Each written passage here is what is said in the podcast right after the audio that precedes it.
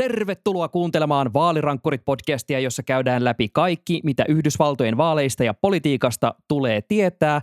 Virginiassahan ne oli kuvernöörivaalit ja kuinka kävikään, väri vaihtuu, takit kääntyy ja demokraateilla on erittäin kurjaa. Minä olen Sami Lindfors. Ja tänään totta kai käydään läpi läpimennyt infrapaketti sekä kaikki mitä ensi vuoden välivaaleista tulee tietää, koska minä olen Tuomo Hyttinen ja tänään on vuosi, eli 52 viikkoa vaaleihin. In 47 months, I've done more than you've done in 47 years. She thinks we're the problem. I think they're the problem. What we need is a solution. Wow! All the network! That was one of the weirdest interviews I've ever conducted. You're talking about the witch hunt? I hear it's a joke. The fact is that everything he's saying so far is simply a lie. Tämä on Vaalirankkurit podcast. Aloitetaan tästä tuoreimmasta uutisesta, eli äh, lauantai-aamuna Suomen aikaa, eli keskiyön paikkeilla. Perjantai, oli siis perjantai-lauantai vastainen yö Yhdysvalloissa, kun vihdoin ja viimein sieltä Capitol-kukkulalta tuli valkoista savua. Tämänkin podcastin äänittämistä on ö, lykätty pitkin viikkoa sillä ajatuksella, että ahaa, tänään se tulee, eikö huomenna se tulee, eikö sitä seuraavana päivänä. No, sa- jossain kohtaa oltiin, että me ei varmaan käsitellä tätä tässä jaksossa ollenkaan. Messenger-viestit vaan viuhuu, että kato siellä, kohta huomenna pitäisi tulla ja nyt se Manchin taas keksi jotain. Ja Ai saakeli, Jayapal sanoi, että ei, no, no can do ja sitten ollaan ihan silleen, että apua, missä tässä mennään. Mutta sieltä se lähti lähti. Eli tämä iso yhteinen, puolueiden yhteinen biljona paketti meni edustajain huoneessa läpi, vaikka siellä Proget kuitenkin venkoili viimeiseen asti tämän kanssa, koska siellä edelleen oven takana odottelee vuoroaan tämä jättimäinen Build Back Better-paketti, jossa sitten on kaikki, kaikki nämä sosiaaliset kuviot ja mitä muuta sieltä sitten pöydälle tulee. Mutta tämä on siis iso voitto, koska tämä on siis ihan massiivinen paketti. Siis tämähän on siis niin Yhdysvaltojen koko historiassa siis aivan merkittävän kokoinen infrapaketti, millä pistetään kaikkea vesiputkista ja tie, teistä ja rautateistä ja mitä kaikkea tähän nyt keksiikään tämmöistä kovaa infraa, niin laitetaan kuntoon. Mutta äh, tämä herättää kuitenkin vielä sitten sen kysymyksen, että mikä on nyt tämä kohtalo tässä BBB-sidonnaisuudessa? Tuomo, onko nämä nyt edelleen kytketty toisiinsa vai minkälaisen diilin demokraatit saavat nyt keskenään luotua? Siis teknisesti ottaen ne varmaan on siis kytketty toisiinsa. Että sieltä tämä progressiivinen porukka sai kuitenkin sen lupauksen näiltä moderaateilta, että hei, että kyllä me äänestetään tämän mukana. Okei, täytyy huomioida se, että myöskään kaikki demokraatit ei äänestänyt tämän paketin puolesta. Eli siellä oli tämä kuuden henkilön – New Yorkin kongressiedustaja Alexandria Ocasio-Cortezin johtama The Squad, tämä kuuden porukka, jotka äänestivät tätä pakettia vastaan. Siinä taisi olla jotain sisällöllisiä syitä, että tässä ei ollut tarpeeksi panostusta ilmastonmuutokseen tai näin päin pois. Ja mikä kyllä sinänsä on ihan totta, että jos se paketin koko on se tuhat miljardia dollaria, niin siinä taisi olla huimat 42 miljardia johonkin vähän semmoisen sähköautojen latausasemiin tai jotain tämmöistä pientä. Mutta kuitenkin kyllä se, kyllä se herättää kysymyksen siitä, että mikä tämän koko syksyn väännön pointti kuitenkaan on ollut.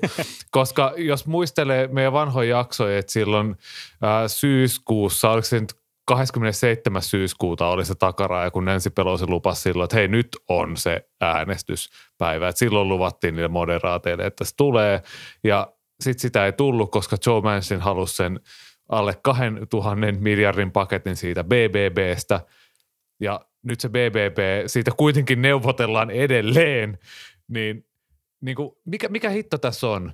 Et mun mielestä aika hyvin Suomen Kuvalehdessä Americana-blogia kirjoittava Marko Maunula puhui siitä, että demokraattipuolue on aivan mestarillinen tekemään tällaisia suuria historiallisia uudistuksia – ja sitten he saavat sen näyttämään siltä, kun kaikki häviäisi tässä. Vaikka niin kuin Sami sanoi, että tämä on historiallisen suuri. Ja niin kuin tämä on isompi kuin mitä oli silloin finanssikriisin jälkeen, millä koko Amerikan talous startattiin uudestaan. Silti tämä tuntuu siltä, että demokraatit otti turpaan tässä jostain syystä. Siis nimenomaan, kun äh, juurikin tuossa kun New York Timesia lu- luki, niin äh, kerrottiin nippelitietona, että isompi kuin Eisenhowerin Interstate-uudistus, jossa pistettiin valtateitä, jonka, joka siis nyt mainostan, että jos ette ole Ysärillä pelanneet Interstate 76 peliä, niin olette jääneet todella paljosta paitsi. Laittakaa ihmeessä tsekki, jos tätä ei kerro mitään. Ihan huikea peli. Mutta siis niin, että et jonkun tämmöisen näin ikonisen uudistuksen jälkeen saadaan tämmöinen paketti, joka on isompi kuin se, niin tuo on ihan hyvä huomio, että, että musta on jotenkin hienoa, että siitä, siitä huolimatta demokraatit tulee jotenkin ihan tota leukalattiassa siellä, että ei, tämä ei nyt mene jotenkin yhtään nappiin, vaikka voisi jotenkin paukutella. Jotain tästä ää, riemusta kuitenkin kertoo, tai sillä, että on jotain riemua ollut, kertoo se, että mä huomasin tämmöisen lyhyen kohun, mikä ehti pyörähtää tuossa ilmeisesti perjantai-iltana mediassa. Ää, Mediassa nimittäin äh, kerrottiin, että äh, tämän progressiivisen siiven johtajan Pramila Chayapalan mutsi oli saanut tässä perjantai-iltana puhelun itseltään presidentti Joe Bidenilta. Ja koska kontekstia ei ilmeisesti tiedetty, kun tämä oli vuotanut medialle, niin tässä syntyi tämmöinen kohu siitä, että onko tämä Biden mennyt jopa niin pitkälle, että siellä on soiteltu äitille Intiaan, että hei, tämä sun tytär täällä ei suostu pistämään minun suunnitelmia eteenpäin, että soitapa nyt sille ja pistäpä tytär ruotuun. Ja tota, oltiin sillä, että apua, että onko tämä mennyt näin pitkälle. Mutta sitten myöhemmin kävi ilmi, että tämä oli ilmeisesti puhelu tehty sen jälkeen, kun sopimukseen oli päästy. Ja sitten Biden oli niin riemuissaan, että oli ilmeisesti soitellut äidille kiittääkseen, että on, on tymäkkä tytär ja tekee täällä isoja asioita Yhdysvaltojen eteen. Ja äiti oli kuulemma sitten huutanut puhelimessa kuin pikkutyttö, kun oli yhtäkkiä Yhdysvaltain presidentti ollut puhelin, puhelinlangoilla. Että kyllä tässä niin jotain tuulettamista sentään on nähty. Joo, ja jos jollekin pitäisi se hevosenpää lähettää, niin kyllä se varmaan olisi tuonne Arizona Kirsten Sineman tai sitten Länsi-Virginia Joe Manchinin suuntaan. Et, et sinne, sinne pitäisi vähän, vähän niin kuin ruveta jo laittaa sitä kiristyskirjettä eteenpäin. Palataan toiseen mielenkiintoiseen detaljiin tästä perjantai-myöhäisillan äänestyksestä. Ää, vaikka tämä oli puolueen rajat ylittävä paketti, tämä oli se, mikä oli yhdessä sovittu, niin ää, aika nopeasti sitten, kun tämä tulos oli tullut, niin kaikki toimittajat, jotka siellä Capitolilla työskentelee, alkoivat twiitata siitä, että republikaanit on jotenkin tosi näreissään siitä, että tämä onnistui. Ja mä niin ymmärrän tavallaan sen, varsinkin nykyisessä poliittisessa ympäristössä, että halutaan kirjaimellisesti kusta niihin toisten muroihin. mä käytän jo kirjaimellista tässä kohtaa, koska sitä se tuntuu jo olevan. Mutta siis, että et, kuitenkin ollaan niin näin nyrpeänä jopa tämmöisen kuitenkin yhteisen hyvän hinnalla. Tämähän kuitenkin palvelee myös niitä republikaaniäänestäjiä ja sitä kautta republikaanipolitikoita itseään. Niin, siis siellä Matt Gates ja muut tämmöiset, no sanotaanko ihan suoraan hullut republikaanit keräilee nimilistoja niistä 13 syntiästä, jotka äänesti sellaisten radikaalien poliitikkojen kuin Mitch McConnellin ja muiden tämmöisten republikaanisenaattorien mukana. Siis edustajahuoneen republikaanijohtaja Kevin McCarthy oli sanonut, että hei meidän ryhmä sitten äänestää tätä vastaan. Ja ihan niin kuin Sami jo tuossa äsken vihjasi, niin tämä kertoo todella paljon edustajahuoneesta sen jälkeen, että jos, jos välivaaleissa republikaanit saa vallan. Että suurin osa republikaaniryhmästä edustajahuoneessa on olemassa ihan vaan sitä varten, että yritetään pilata liberaalien elämä. et, et niinku tarkoitus, tarkoitus ei ole saada niinku yhdysvaltalaisten elämässä mitään hyvää tai konkreettista aikaan, vaan tarkoitus on voittaa tämmöisiä sometaisteluita, saada semmoisia mageit videoita sinne Twitteriin ja olla sille haha, we own you now, libs. Ei rakennetakaan näitä teitä tai tätä siltaa Wyomingissa, jota on kymmenen vuotta odotettu, että milloin se helvetti romahtaa siellä, niin haha, we own you now. Sieltä kun jostain tällä hassiin peräkylältä ollaan sillä, että hei, että miksi te ette korjaa tätä tietä, että mä pääsisin tällä mun jättimäisellä lava-autolla takas mun farmille, niin sieltä huudetaan to own the libs. Ja sitten siirrytään suureen teemaan. Virginiassa tosiaan oli kuvernöörivaalit, jotka olivat demokraattien kannalta suorastaan järkyttävät ja järisyttävät. Ja tämä toimikoon myös sitten hyvänä johdantona vuoden päässä siintäviin välivaaleihin. Eli mitä tämä lopulta kertoo vai kertooko siitä, että minkälainen tilanne meitä sitten ensi vuonna odottaa. Mutta käydään siis ihan pähkinänkuoressa läpi. Ää, Virginiassa siis demokraatti Terry McAuliffe ää, ei päässyt takaisin vanhaan toimistoonsa, vaan sieltä republika- republikaani Glenn Youngkin nousi kuin nousikin äänissä ää, niukasti edelle, mutta kuitenkin tarpeeksi tukevasti, että sieltä kuvernööripaikka otetaan. Ja republikaanikuvernööri ensimmäistä kertaa sitten vuoden 2009. Ja muitahan vaaleja käytiin myös, esimerkiksi oli New Jerseyssä, ja republikaaneilla oli muutenkin aika hyvä ää, momentum tässä tämän viikon vaali, miten sanoisi, rykelmässä. Tuomo, mitäpä tapahtui? Oliko tämä punainen vyörytys nähtävissä? Ö, tavallaan joo, että kyllähän siitä puhuttiin, että kerrankin niin kuin mielipidemittaukset oli, oli ihan oikeassa, että, että se koko ajan, niin kuin, sanotaan kuukausi sitten se ero oli vielä suhteellisen iso. Sitten se koko ajan siitä kaventui, kaventui, kaventui, kaventui, kunnes Jankki meni ohi 538 mielipidemittauksen keskiarvossa ja se lopulta oli sen pari pinnaa, mikä niissä gallupeissa sitten loppujen lopuksi näkyykin. Ja tämä mä tulin periaatteessa jopa ihan tavattoman iloiseksi tästä, että miten normaali, normaalit nämä vaalit oli. että niin kuin, tavallaan mä jakaisin, mä jakaisin tähän niin kuin neljä sellaista niin kuin isoa pointtia, mitkä lähtee niin kuin sieltä isosta kuvasta ja koko ajan niin kuin kapenee pienempää, pienempää, pienempää. Eli onko tämä tämmöinen Tuomo Hyttisen kujan juoksu? Tämä on vähän tämmöinen pieni kuva juoksu, mutta jos lähdetään siitä niin kuin ihan isosta kuvasta, niin kansallinen tilanne nyt on demokraatteja vastaan. Siellä on katsottu tätä touhua nyt sen melkein vuoden ajan ja oltu silleen, että hei, pitäisikö meidän sitten taas kokeilla tuota toista ehdokasta. Että totta kai Glenn Jankin oli aivan erinomainen ehdokas, mutta se näkyy joka puolella. Se näkyy New Jerseyssä, se näkyy se New Jerseyn siellä paikallisvaaleissa – se on näkynyt ympäri maata, että nyt se kansallinen tilanne yksinkertaisesti on demokraatteja vastaan. Ja jos muistetaan vuotta 2017, niin republikaaneilla oli aivan sama homma. He hävis jopa Alabaman senaattorin paikan silloin, Huhu. mikä oli siis aivan täysin ennen kuulumatonta. Niin se, että nyt demokraatit häviää tämmössä, no on todella niin kuin vankasti sininen, mutta niin kuin ei ihan liian sininen osavaltio, niin no, tämä on vain yleinen trendi, millä ei oikeastaan voi mitään. Se, missä onnistuttiin kanssa, oli se, että vaalien puheenaiheet onnistuttiin pitää paikallisena. Eli voidaan periaatteessa ajatella, että Virginiassa Terry McAuliffe on aikaisemmin kuitenkin ollut kuvernööri ja hänellä on sitä vanhaa painolastia siellä. Joten hän, hän joutui tässä tavallaan niin kuin puolustusasemia, että hän, hän yritti niin kuin – sanoo, että Jankin on ihan niin kuin Trump, että jos haluatteko se Trumpin tänne johtaa ja muistaa Trump, Trump, Trump. Kun taas Glenn Jankin sitten pystyi puhumaan koulutuksesta sellaisella tavalla, joka puhutteli äänestäjiä todella paljon. E, mä näin semmoisen yhden, yhden exit-pollin, jossa siis äänestyksen jälkeen äänestäjältä kysyttiin, että no ketä äänestit ja näin ja miksi. Ja sieltä semmoinen yksi demografinen huomio oli se, että ihmiset, joilla oli lapsia – niin äänesti huomattavasti enemmän Glenn Jankkinia. Muistaakseni perheellisten miesten joukossa se oli jopa plus 15, plus 18 Jankkinille. Se oli aivan niin kuin käsittämätön se ero. Et naisista suurempi osa äänesti to, toki niin kuin demokraatteja, mutta siellä se ero oli vain jotain plus kolme sitten McAuliffille.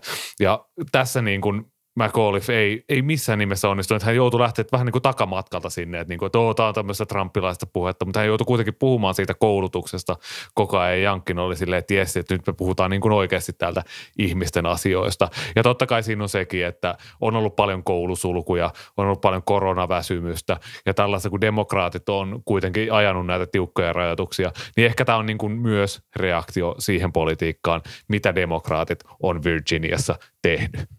Mun täytyy tässä kohtaa nostaa esiin, että tämä on ää, mielenkiintoinen tämä koulutuskeskustelu. Ää, mä mietin, että ää, ehkä mä nostan tämän tälle, että jos kuunnellaan vielä niin sun pointit loppuun, niin tota, ää, mun mielestä tässä koulutuskysymyksessä nimittäin, että ää, hän onnistui puhumaan siitä kyllä tavalla, mikä resonoi ihmisissä, mutta mä näen tässä edelleen sitä semmoista nerokasta ää, ää, tiettyä Trumpin lähellä pitämistä, vaikka ollaan pidetty Trump tarpeeksi kaukana, mutta äh, heitä nämä sun loput pointit ja mä palaan sitten vielä tähän koulutuskeskusteluun, kun ollaan kuultu vielä loppuun, että mit, äh, mit, mit, mitä analyysi taskustasi vielä löytyy. No siis se kolmas pointti on just se, että Glenn Youngkinilla ei ole sitä aiempaa kokemusta, eli hän ei ollut ryvettynyt siinä mielessä, että hänellä olisi mitään vanhoja syntejä. Hän on CEO, tämmöinen bisnesmies-tyyppi, joka on silleen, mitä, mistä ihmiset aina tykkää. Vähän semmoinen niin kuin, aa, no niin, Sipilän Juha, tulepas ja laita tämä ö, Virginia Oy AB kuntoon tästä näin, että tulee ja hallitse tätä kuin toimitusjohtaja. Ja siinä on sekin etu, että hänellä ei ollut mitään aiempaa suhdetta Trumpiin. Eli semmoiset republikaanipoliitikot, jotka on ollut pidempään jossain pestissä toimessa äänestetty valtaan, he on joko silloin 2015-2016 sanotun Trumpista ilti tai jotain muuta lausuntoa ja koko ajan ollut se, että ei Jeesus mitä sekoilua. Että hänen ei tarvinnut ottaa tällaisia irtiottoja. Hänen ei tarvinnut kutsua Trumpia sinne kampanjoimaan muistuttamaan, että miksi virginialaiset vihaa häntä. Ja sitten se neljäs pointti on tosiaan se, että Jankin oli pirun hyvä ehdokas ja mun mielestä hän veti tämmöisen vanhanaikaisen kampanjan. Ja tosiaan tämä critical race theory, mä haluan Sami kuulla, että mitä sulla on sanottavaa tästä, koska mullakin on niin kuin omia hyviä pointteja, mutta nyt mä mieluusti haluaisin kuulla, että mitä, mikä sun pointti on ennen kuin unohdetaan Mun täytyy sanoa, että tämä tiivistyy äh, innokas kuulijamme ja kansanuutisten politiikan toimittaja Toivo Haimi, joka tykkää olla kuulolla terveisiä, vaan hänkin laittoi mulle semmoisen videon, äh, jossa käytiin sitten kysymässä, kun oli tota, äh, ihmisiä näillä tota, äh, vaaliriennoissa menossa ja kyseltiin, että mikä on se äh, syy, mit, tai mikä, minkä takia halu, tai minkä pohjalta tänään äänestätte. Vähän kuin selviytyjissä konsanaan. konsanaan. Ja sitten tota, sanottiin, että kyllä se on se uh, critical race theory, että se on, tämä Glenn Youngkin sanoi, että hän puuttuu siihen. Ja sitten kun kysyttiin, että mikä tämä critical race theory on, niin ei ollut mitään vastausta. Tämä niin hyvin pitkälti edelleen on sidoksissa tähän identiteettipoliittiseen kysymykseen. Ja tässä kohtaa mä heitän, heitän että mun mielestä Glenn Youngkin on pelannut todella fiksusti korttiinsa lähtien juurikin nyt tästä, että hänellä ei ollut aiempia luurankoja kaapissa näin niin kuin, tämän, poliittisesti, että hän ei ole vielä hän tulee sieltä ulkopuolelta, eikä ole siten tehnyt vielä päätöksiä, joista ihmisillä voisi olla jotain hampaan kolossa. Ja toiseksi tämä, hän onnistui nostamaan tällaisia ää, juurikin vahvasti identiteettipoliittisesti käsiteltäviä teemoja, kuten tämä ää, critical race theory, ja ihmiset, oli, ää, jotka konservatiivisesti ajattelee ja haluaa ounata ne liberaalit, niin ää, nousivat sitä vastaan, että ei, meidän kouluihin ei mitään tämmöistä tota liberaalituubaa pidä todellakaan tulla, vaikka ei siis tiedetä edes, mitä se käytännössä on. Ja tämä vetoaa varsinkin sitten siihen porukkaan, joka on Trumpia äänestänyt, mutta sitten hän piti niin kuitenkin maltillisen kampanja tyylin, että hän tavallaan nosti tällaisia tota, varsin tu, äh, niin kuin, tu, isoja tunteita herättäviä vaaliteemoja, mutta ei kuitenkaan mennyt ihan överiksi kuin äh, hänen tota, lobbaajansa Trump konsanaan. Mutta sitten toinen puoli on taas juurikin se, äh, että hän onnistui pitämään Trumpin myös sitten tarpeeksi etäällä siellä käden matkan päässä, koska äh, erässä, äh, olisiko ollut The Daily podcastissa äh, muistaakseni politiikan toimittaja sanoi, että Virginian demokraatit äh, olivat suorastaan järjestäneet väijyvuoroja lentokentälle, että jos se Trump tulee astuu jalallakaan Virginian osavaltioon, niin sieltä otetaan heti valokuvat ja ruvetaan rummuttaa sitä, että kattokaa, että hän on vaan tämmöinen Trump 2, mutta kun tätä ei tapahtunut, niin ei myöskään tullut sitten tätä, mikä käyttäisi tämmöiset Trump-kriitikot pois. Joten konservatiivilinjat ainakin pysyivät tosi, tosi ehjänä.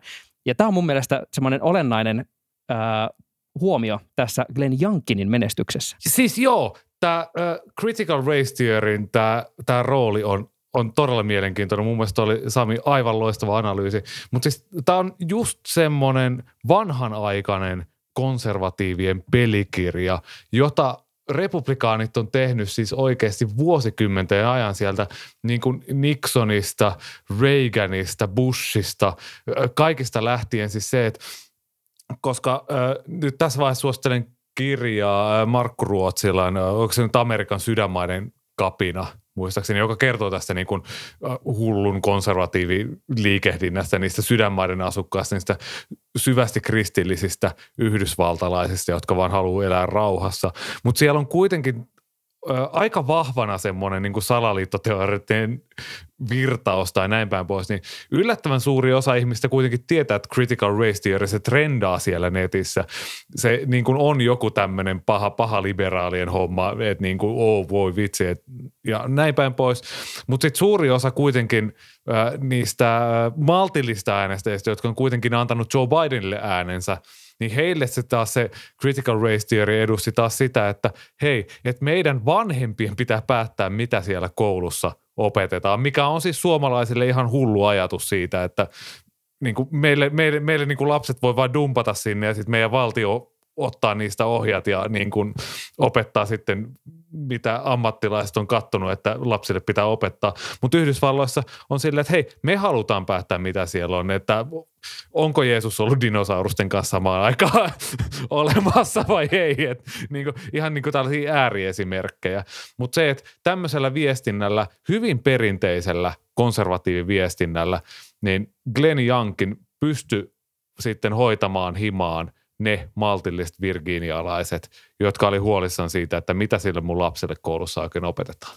Ja tästä päästäänkin lähemmäs tätä vuosi välivaaleihin analyysiä, koska Glenn ää, tosiaan teki aika hurjan loikan, että jos ajatellaan, että tämä varsinainen ero tässä kuvernöörivaalituluksessa ei ole mikään ihan järisyttävän huima, mutta se nousu, minkä, mikä sieltä tehtiin – oli siis aivan valtava. Et kun ajatellaan, että se on kuitenkin ollut pitkään todella sininen osavaltio ja katsoin, että edelleenkin äh, esimerkiksi edustajanhuoneessa kuitenkin demokraatit pitivät enemmistön, että että siellä niin ne demokraattiäänestäjätkin on, mutta Glenn Youngkin onnistui vakuuttavaan tässä kuvernöörikamppailussa, niin jos lähdetään tästä tavallaan jo katsomaan, että mitä opimme Virginiasta äh, ajatellen just niitä vuoden päässä olevia vaaleja, niin äh, kävikö tässä – niin, että Jankin ratkaisi tämmöisen republikaanien ongelman. Joku saattaa ehkä muistaa, kun pari jaksoa sitten puhuttiin siitä, että ne republikaanit tuntuvat olevan edelleen siellä jossain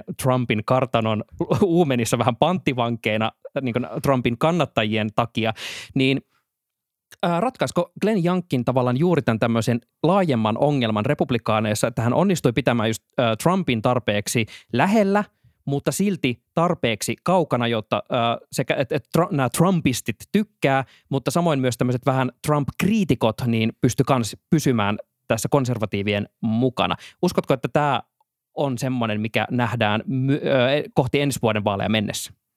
Joissain paikoissa varmasti kyllä. Varmaan sellaisissa edustajanhuoneen semmoisissa vaalipiireissä, missä demokraatit on uh, niin kuin uhkaa menettää paikkansa. Et sieltä saattaa löytyä sellaisia haastajia, jotka toimii vähän niin kuin Glenn Youngkin.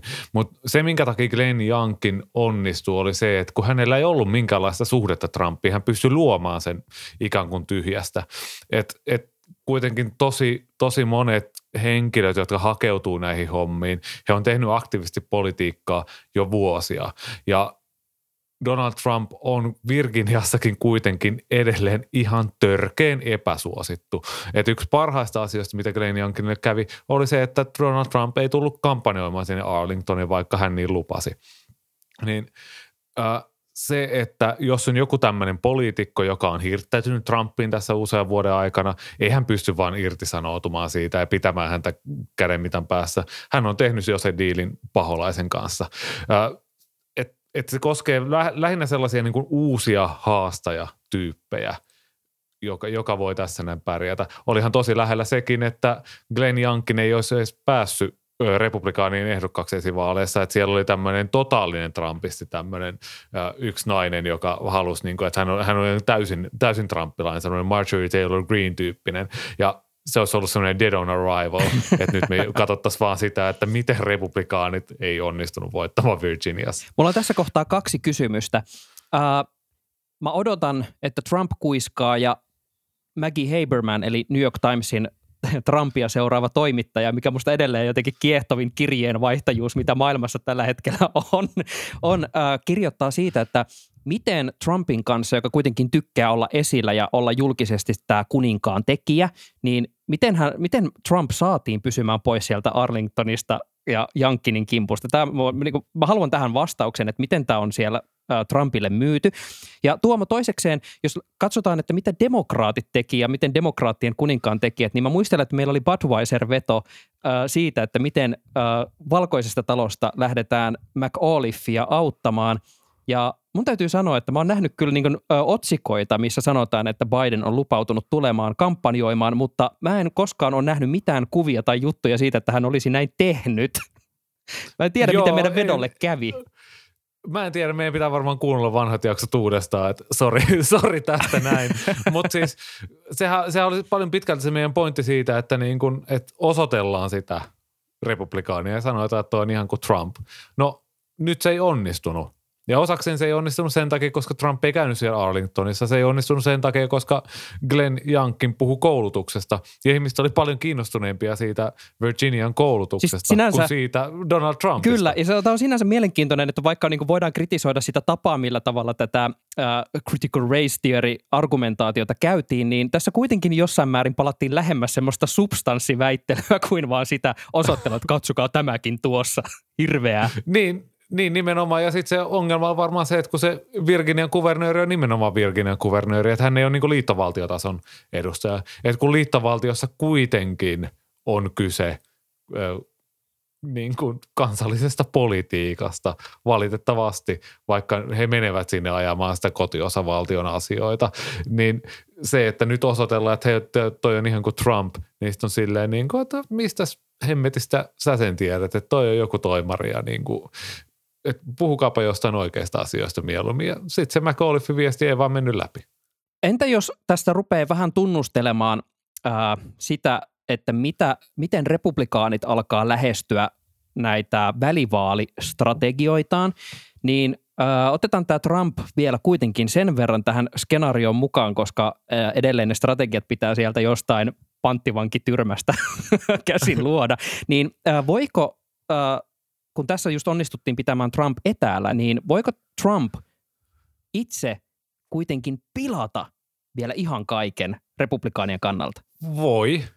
Siis, siis jos, jos, jos hän, jos hän niin kuin siis haluaa jotain isompaa roolia, että hän niin kuin hakeutuu sinne valokeilaan, niin todellakin voi. Koska nämä oli varmaan Virginia, New Jerseyn ja kaikki muut, missä Bostonissa äänestin pormestarista ja mitä kaikkea näitä nyt oli, niin nämä on kuitenkin ensimmäiset vaalit viiteen vuoteen, jossa ei ole kysymys Donald Trumpista. Ja tulos oli kuitenkin heti tämmöinen. Että jos, jos Trump lähtee niin kuin jollekin suurelle kampanjakierrokselle tai luoja paratkoon, jos hän pääsee takaisin sosiaaliseen mediaan. siis tämän vaalitappion jälkeen republikaanit on varmaan silleen, että hei Twitter, oliko se bänni nyt ihan oikeasti elinikäinen ja pysyvä? Et Kaverin Voisit- puolesta voisit- kyselen. kaverin puolesta kysyä, että voisitteko te päättää, että päästä sen takaisin, että, niinku, että sitten saataisiin saa sitä vastareaktiota tähän näin. Siis, Mutta mut todennäköisesti Donald Trump pysyy kuitenkin piilossa siihen 2024 vaalikampanjaan asti, että hän vasta sitten ehkä 2023 alkaa ottaa sellaista hallitsevaa roolia, tai milloin hän nyt päättääkään sitten julistautua presidenttiehdokkaaksi. Tämä vaaliviikko oli demokraateille tosiaan aika raskas. Siellä esimerkiksi äh, New Jerseyssä tuli takkiin. Taisi tulla niinku jotakuinkin aika lailla, kun katsoo tätä kokonaistulosta, niin äh, ei siellä hirveästi äh, näissä vaaleissa riemuittavaa sinisen leirin kannalta ollut. Niin otetaan se kristallipallo nyt eteen, että jos lähdemme nyt kohti äh, ensi vuoden vaaleja näistä asetelmista, niin äh, mitä Tuomo, tämä sun kristallipallosi tällä hetkellä näkee demokraattien kannalta? No tällä hetkellä tilanne on aika paha. Mä katson tuossa muutama päivä sitten, että koko maan mielipidemittauksissa tämmöinen niin kuin puoluekannatus oli sellaista, että demokraatit oli 2,7 prosenttiyksikköä republikaaneja edellä. Nyt tänään sunnuntaina se ero on kutistunut jo 1,6 prosenttiyksikköön. Ja Ai, kun ai. valtakunnallisesti se vinouma republikaanien suuntaan on sellaista neljän ja viiden prosenttiyksikön väliä, niin se ennustaa aika hemmetin moista teurastusta Ai, ai, ai. edustajan huoneessa. Äh, Minnesotassa tämmöinen politiikkaprofessori Matt Grossman oli laskenut, että jos tapahtuu ensi syksynä semmoinen tavallinen käännös demokraattipuolta republikaaneille, niin se tarkoittaisi 45 paikkaa tappiota demokraateille edustajahuoneessa. Huhhuh. Ja tällä hetkellä, kun se tilanne on 220-212, eli tämmöinen kahdeksan paikan ero, niin se olisi sitten aika tuntuva republikaanien enemmistö siellä edustajahuoneessa. Ja se on kyllä painajainen Joe Bidenille ja kaikille demokraateille. Tämä on kyllä juuri siltä kantilta mielenkiintoista, että äh, puhuimme aiemmassa jaksossa äh, tämän David Shorein, joka on tämmöinen äh, data-analyytikko ja äh, ollut Obaman kampanjoissa mukana ja tämmöinen, jota demokraatit nyt tuntuvat kuuntelevan paljon, ja jo siellä niin näkyy, että hei, että tota, nämä teidän niin kuin, nämä kaikki skenaariot, mitä tehdään, niin täällä ei niin ihan hirveästi äh, tosiaan hyviä uutisia ole.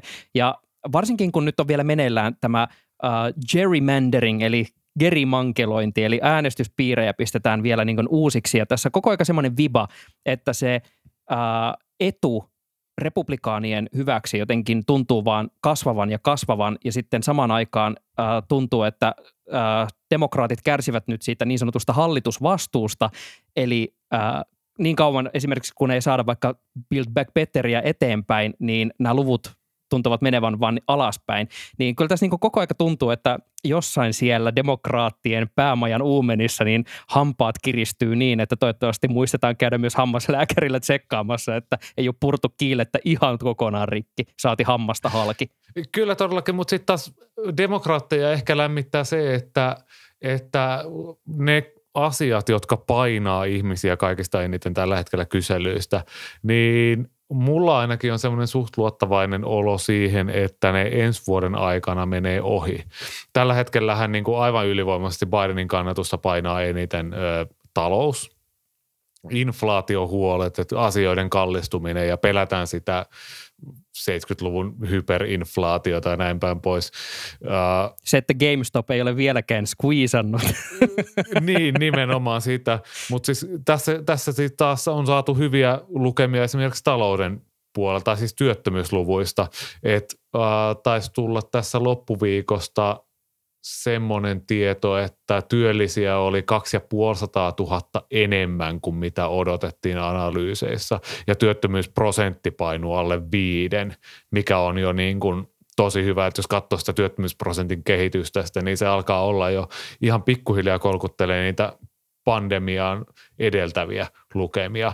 Tässä tuli just tämä infrapaketti läpi. Siitä varmaan tulee boostia talouteen. En tiedä, mitä se tekee inflaatiolukemilla, mutta varmaan työttömyys alkaa taas painua. Ehkä palkatkin alkaa nousta. Mitä käy sitten – jos se saadaan se Build Back Better, se sosiaalipaketti läpi, siinä tulee kuitenkin jo ihan konkreettisesti, saattaa tulla jopa vanhempain vapaita nyt yhtäkkiä, ne onkin tullut takaisin siihen, katsotaan onko ne huomenna enää siellä.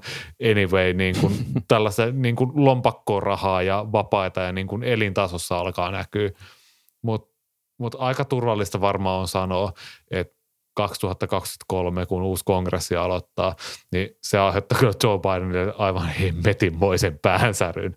Että et, et ehkä hänen, hänen kannattaa niin kuin alkaa jo miettiä sitä 2024 presidentinvaaleja, että mitä siellä sitten oikein tapahtuu. Mutta pysytään vielä niin kuin tässä niin kuin edustajahuoneessa. Että et, joo, sieltä varmaan tulee turpaa, mutta sitten on kaikki semmoisia pieniä tarinoita – mihin me voidaan Sami varmaan tässä podcastissa keskittyä. Mitä käy, Liz, mitä käy Liz Cheneylle Aivan. siellä, et niinku, ja muut tämmöiset Trumpin uhmaa. Ja osa on jo jättänyt paikkansa, mutta pysyykö kaikki Liz Cheney, että niinku, mitä hänelle käy. Entä sitten tämä progressiivisten – iso strategia. Alexandria Ocasio-Cortez, pystyykö he kääntämään sitä demokraattiryhmää vielä enemmän sinne vasemmalle?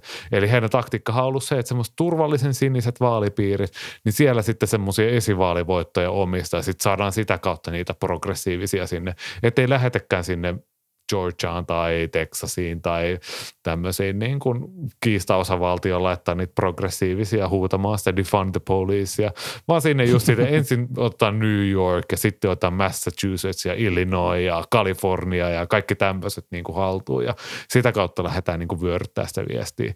Ja samalla tavalla sitten edustajahuoneessa varmaan niin kuin republikaanipuolella, että Trumpistit, noudattaako he tätä samaa strategiaa vai noudattaako he sitten sellaista poltotummaan taktiikkaa, että niin kuin otetaan otetaan jumalauta kaikki haltuun siellä ja sytytään kulttuurisotia joka puolella ja ei lähdetä minnekään ennen kuin on vaan savoat rauniot jäljellä. Kyllä, ja tota, tästä onkin oikeastaan mielenkiintoista kääntää katse äh, senaatin puolelle, koska musta tuntuu, että se suuri draama tuntuu hyvin pitkälti olevan, no äh, pienempi porukka, niin paremmat bileet totta kai. ja nyt kun ollaan jo siellä 50-50 tilanteessa äh, mennyt, niin äh, tässä mun mielestä niin jotenkin tuntuu piilevän paljon mielenkiintoisia kysymyksiä, että mikä, miten äh, välivaaleissa käy senaatille? Joo, tosiaan tilanne on tällä hetkellä 50-50 ja 34 paikkaa on jaossa ensi syksynä. Uh, ja tämä on tässä on koko ajan puhuttu, että demokraateille kartta on loppujen lopuksi aika hyvä. 14 paikasta kaikki on joko tämmöisiä niin kuin demokraatteihin nojaavia tai sittenhän pysyvästi niin kuin demokraattisia. Ja tavallaan niin kuin heikompia semmoisia paikkoja, missä demokraatit joutuu ehkä vähän hikoilemaan Arizona, Georgia, New Hampshire ja Nevada. Musta ehkä varsinkin Arizona ja Georgia on sellaisia, koska ne on sellaisia osavaltioita, niin kuin selkeitä vaankieliosavaltioita, ja kun kansalliset trendit menee kuitenkin demokraatteja vastaan, niin voi olla, että ne menee tämmöiseen niin kuin kolikon heitto-osastoon.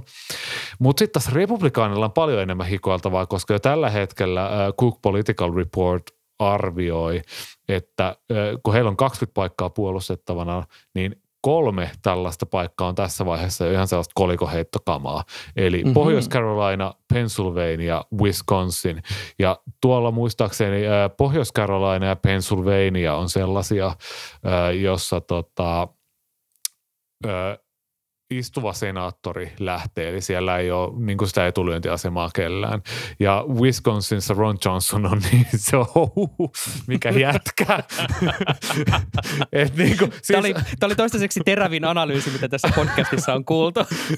tota, siinä on niin kuin, ja se Ron Johnson saattaa olla sellainen rasite, että, tota, että nämä niin kuin Pennsylvania ja Wisconsin on sellaisia osavaltioita, jotka Joe Biden voitti, että siellä niin kuin demokraateilla voi olla niin kuin voitettavaa jopa niin tota, saa nähdä miten käy. Ja sitten on kaksi tällaista niin kuin republikaaneihin nojaavaa osavaltiota, eli Florida, jossa senaattori ja entinen presidentti ehdokas tai siis presidenttiehdokkaaksi halunnut ehdokas Marco Rubio miehittää sitä. Ja sitten on Ohio, josta myös lähtee istuva senaattori, mutta Ohio on ollut vaaleissa nyt niin punainen, että niin kuin, pitäisi ihme tapahtua. Tai löytyy ihan tosi hyvä ehdokas sinne. Kyllähän siellä on demokraatti Sherrod Brown Ohiosta tullut, että jos löytyy semmoinen samanlainen tyyppi, niin no, mikä ettei.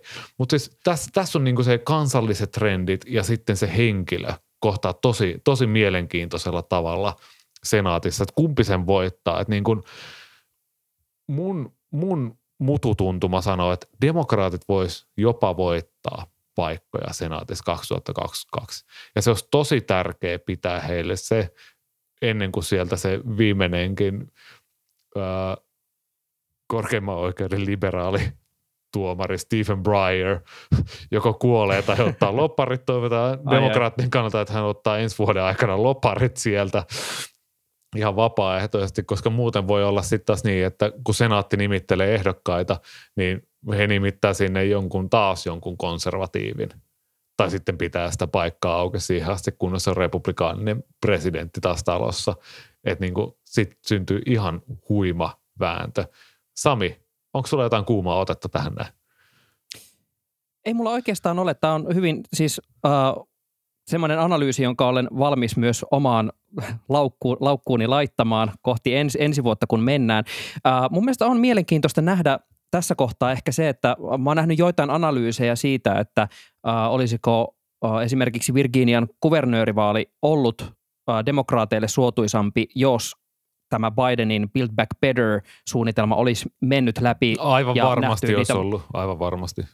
Kyllä, mä, mä, mä oon kuitenkin semmoinen, että mä tykkään pysyä siinä, että että katsotaan sitten, kun jotain tapahtuu. Että mä, mä, mä, en, mä en enää uskalla lähteä arvailemaan Yhdysvaltojen politiikassa yhtään mitään. Mutta juurikin just tämä, että sitten äh, kun jo t- äh, nämä paketit joskus no, mä oletan, että ne saadaan läpi, koska demokraatit niin kuin, tuntuvat nyt viestivän, että siellä ollaan päästy niin kuin näistä isoista kuvioista sopuun ja se kyetään siellä rummuttamaan tosiaan sitten eteenpäin. Niin mikä on juuri tämän vaikutus? Ja esimerkiksi puhut, puhuimme aiemmin siitä, että miten äh, vaikkapa ne lapsilisät, jotka ilmeisesti olivat nyt tehneet paluun myös tähän äh, Build Back Better jättipakettiin, äh, jossain kohtaa ne kai oli laitettu tota liipasimelle, takaisin oli, ja liittyykö tähän juuri vaikka äh, se, mikä huomioitiin silloin aiemmin, että kun nyt niitä lapsilisiä on maksettu, niin se on nostanut, äh, se on ollut todella suosittua politiikkaa juurikin tämmöisissä republikaanisissa osavaltioissa, kun sinne lompakkoon tuleekin sit sitä fyffeä ja pärjää paremmin. Niin mitä, mikä on kaikkien näiden asioiden vaikutus sitten äh, en, ensi vuotta lähestyessä? Joo, ja nimenomaan niin kuin siellä keskilännessä, just se Pennsylvania, Wisconsin, Ohio, tämmöisissä niin perinteisissä teollisuuspaikkakunnissa, että et, et jos saadaan niitä jotain investointeja, energiainvestointeja sinne, muutetaan jotain hiilivoimaloita vähän niin kuin vähähiilisimmäksi ja kaikkea tällaista. Kuitenkin siinä sosiaalipaketissa se ei ole pelkkää lapsilisäävä tai vanhempainvapaata tai päivähoitoa, vaan se on, siellä on sitten se iso ilmastonmuutos rahoitus myös, jos on joka on tämmöinen porkkana-mallinen, että siellä ei mitään, mitään keppiä tule, että et, et niin kuin firmat ei saa mitään rankasua siitä, niin se saattaa olla hyvinkin suosittua vaalitaktisesti, vaikka se ilmaston kannalta ei ehkä olekaan sitä ihan parasta mahdollista politiikkaa. Yksi Mutta mä nostan tähän väliin kuitenkin sen, kun mikä nähtiin tässä Virginian kuvernöörivaalissa, että välillä tota äänestäjille ei ole kuitenkaan merkitystä sillä, ymmärtääkö, mitä se politiikka on, vaan se, että millä, millaisena uhkana se myydään. Tämä on ikään kuin se, semmoinen iso kysymysmerkki, mitä mä tässä vielä katson. Kyllä, ehdottomasti. Ja sitten pitää myös miettiä sitä, että kuinka paljon välivaalit 2022, kuinka paljon niistä on oikeasti sitten kysymys Donald Trumpista.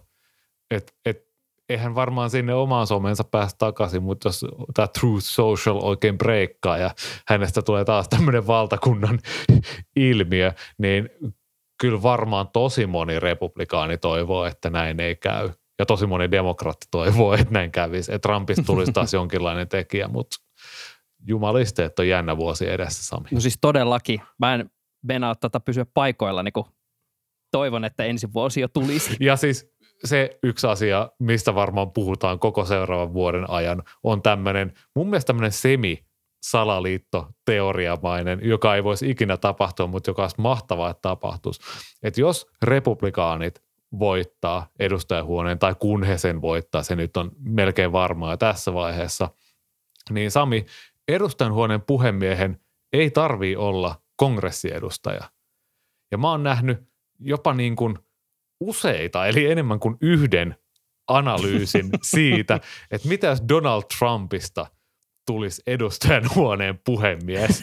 Nancy Pelosi joutuisi luovuttamaan sen puheenjohtajan nuijansa Donald Trumpille. Ja Donald Trump olisi sitten äh, tässä protokollassa äh, presidentin ja varapresidentin jälkeen se kolmos mies, joka ottaisi ohjat, jos jostain syystä – en mä tiedä, joku syy saattaisi olla sille, että huone saattaisi ruveta ajamaan virkarikossyytettä sekä presidenttiä että varapresidenttiä vastaan vuonna 2023.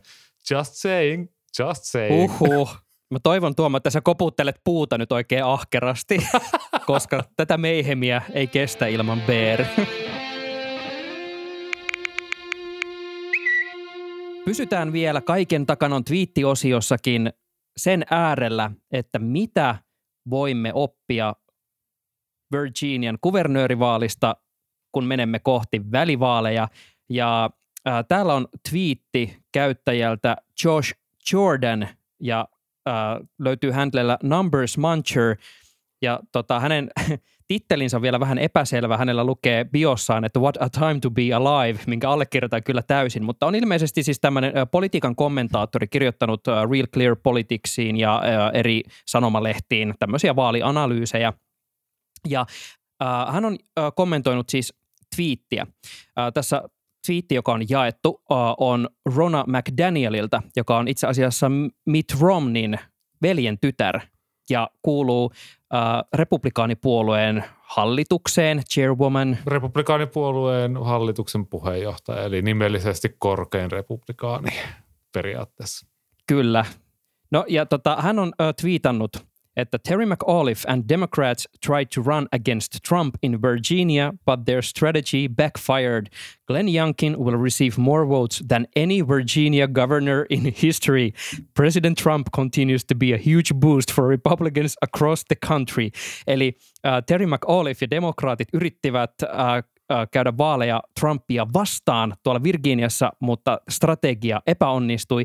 Glenn Youngkin saa enemmän ääniä kuin yksikään Virginian kuve- kuvernööri historiassa, ja presidentti Trump jatkaa äh, tätä tarjoamaansa nostetta äh, republikaanien joukossa läpi maan. Ja Josh Jordan on sitten kommentoinut tätä, että And just like that, the Republican Party announces they have learned all the wrong lessons tonight. eli, eli tuosta noin vain republikaanipuolue ilmoittaa, että he ovat oppineet kaikki väärät opit äh, vaali-illan, äh, vaali-illan tuloksista. Tuomo, tota, mitä sä arvelet nyt, kun tota, tämä on tämäkin kissa nostettu kehiin, että äh, mikä lähdemmekö aivan täysistä vääristä, täysin vääristä premisseistä kohti ensi vuoden vaaleja? Tämä Rona McDanielin twiitti vaan siis kertoo siitä, mitä ollaan arvuteltu. Donald Trump on edelleen se keskeinen henkilö tässä puolueessa. Ja Donald Trumphan asemoi itsensä siihen, että hän on oikeassa, jos Glenn Youngkin voittaa, tai hän on oikeassa, jos Glenn Youngkin häviää. Et Trump on pelannut näillä kaksilla korteilla tässä näin, kun pidetään Trump käsivirran mitään päässä, niin hän myös pystyy voittamaan. Oli se tulos sitten mikä tahansa ja Josh Jordan tekee mun mielestä tässä aivan erinomaisen huomioon. Mä haluan vielä lisätä, että tota, Tämähän, tämä on meille tosi inhimillistä ihmisille te, oppia nimenomaan vääriä asioita. Muistan esimerkiksi, kun erään illanvieton jälkeen olen äh, sanonut, että kyllä tämä päänsärky todennäköisesti johtuu siitä punaviinilasillisesta, joka tuli otettua illanvieton aikana, mutta ei tietenkään niistä kahdeksasta oluttuopillisesta, jotka olivat kumonneet ennen sitä. Kiitos, että kuuntelet Vaalirankkurit podcastia ja vaalianalysointi jatkukoon tuolla somen puolella eli Twitterissä, josta meidät löydät handleilla at tuomohytti, at Sami Lindfors, at vaalirankkurit. Äh, tulkaa ihmeessä siellä tägäilemään ja jakakaa mielenkiintoisia analyysejä, hotteikkeja. Saa olla myös kylmempikin take, mutta siellä voidaan sitten yhdessä jakaa mietteitämme siitä, että mitäköhän pirua ne puolueet tuolla rapakon takana taas keksiikään. Ja jos haluat, että kaverisikin tai vaikka naapurisi oppii aivan täysin vääriä asioita, suosittele heille vaalirankkureita. Me täällä pari kertaa kuussa pistämme tiukimmat vaalianalyysit järjestykseen ja jonoon ja poikki ja pinoon ja vihreä kuularasiaan ja no niin, pitäisikö tämä nyt jo Voi lopettaa? ei, joulu on tullut meidänkin podcasti. Vaalirankkurit palaa taas pari viikon päästä. Nyt moi moi.